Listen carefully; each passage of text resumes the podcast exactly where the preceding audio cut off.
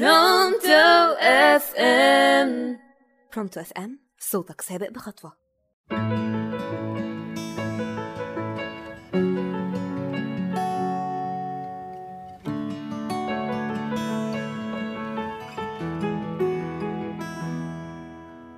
أي إنسان معرض إنه يحصل له مشكلة في حياته بس اللي بيفرق من شخص للتاني هو إنه هيواجه المشكلة دي ويحلها إزاي. طب لو مشكلة حد تاني غيرك هتساعده ولا هتطنش؟ ده اللي هنتكلم فيه مع بعض النهاردة في حلقتنا اللي عنوانها بره الصندوق على راديو برونتو اف ام في تاني حلقة من برنامج صاحب خطوة. أنا معاكم زهرة حسن. فرق الخبرة وفرق تجارب الأشخاص وفرق رؤية الحياة لكل شخص هي دي العوامل اللي بتفرق في مواجهة المشكلة. لما بيواجهك مشكلة في الأول بتبتدي تفكر أنا هحل المشكلة دي لوحدي إزاي؟ في ناس ما بتقدرش على ده. أو ما عندهاش قدرة إن هي تواجه المشكلة. وبتحتاج تسمع حلول من ناس حواليها كتير بتثق في رأيهم. دلوقتي قليل قوي من اللي حوالينا هم اللي ممكن يفكروا في مشكلة غيرهم. وقليل قوي اللي ممكن يحسوا بغيرهم. بس عمرك فكرت إنك من مجرد إنك تحس بغيرك ده ممكن يوصلك لنجاح كبير؟ وأكبر مما تتخيل كمان عمرك فكرت إن من مجرد تفكيرك بره الصندوق وإحساسك بغيرك تقدر توصل للنجاح ده؟ هو ده بالظبط كان تفكير شخص قدر من حوالي قرنين إنه يصنع أكبر كيان للتغذية والصحة ويفضل محتفظ باسمه لحد دلوقتي. خليني أحكي لكم الشخص ده عمل إيه. الشخص ده اتولد في فرانكفورت في ألمانيا سنة 1814 درس الكيمياء وسافر سويسرا دخل مجال صناعة العقاقير والصيدلة واشترى مصنع صغير في سويسرا واشتغل في الزيوت العطرية. في الوقت ده ظهرت مشكلة مجتمعية. وهي إن أغلب الأطفال كانوا بيموتوا عشان رافضين الرضاعة الطبيعية.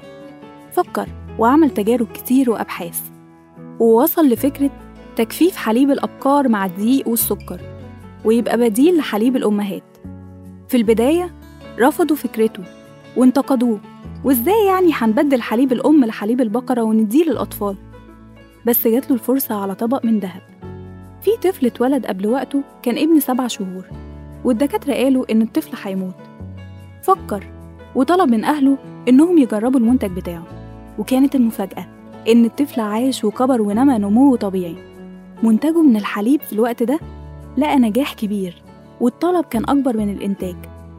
ومن هنا أسس هنري نيستلا أو هنري نيسلي صاحب شركة نيستلا شركته صاحبة شعار التغذية والأمومة في سويسرا. القنصل الأمريكي في الوقت ده عمل شركة زي شركة نيستلا للتغذية في أمريكا. لما وصل سن 61 هنري فكر في التقاعد عن العمل وباع شركته مقابل مليون فرنك سويسري. هنري باع شركته والشخص اللي اشترى شركة نسلا اشترى شركة تشارلز بيج القنصل الأمريكي ودمج الشركتين مع بعض. وتقديرا لمجهود هنري سمى الشركة باسم شركة نسلا ومن هنا ابتدى سلسلة النجاح.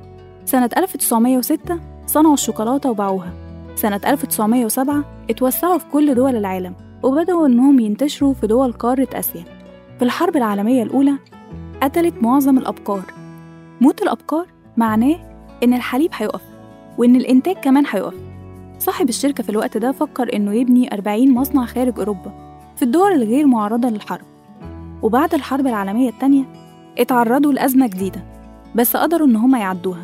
وبعدها أنتجوا القهوة المجففة أو النسكافيه. وأصبحت الشركة الأولى عالميا اللي بيعتمد عليها 90% من البيوت والكافيهات والمطاعم وشركات التغذية. ومن وجود مشكلة في المجتمع لأطفال حديثي الولادة ومن مجرد إحساس بالمسؤولية ناحيتهم لأكبر مؤسسة بقينا بنشرب النسكافيه واللاتيه وبناكل الكواليتي ستريت ومنتجات كتير كمان بنستعملها لحليب الأطفال والسريلاك. وحليب مركز للكبار وحليب الشوكولاتة والقهوة المجففة والقهوة المثلجة وأكتر من 8500 منتج غذائي من شركة نستله. وزي ما قال هنري النجاح سلم لا تستطيع تسلقه ويداك في جيبك.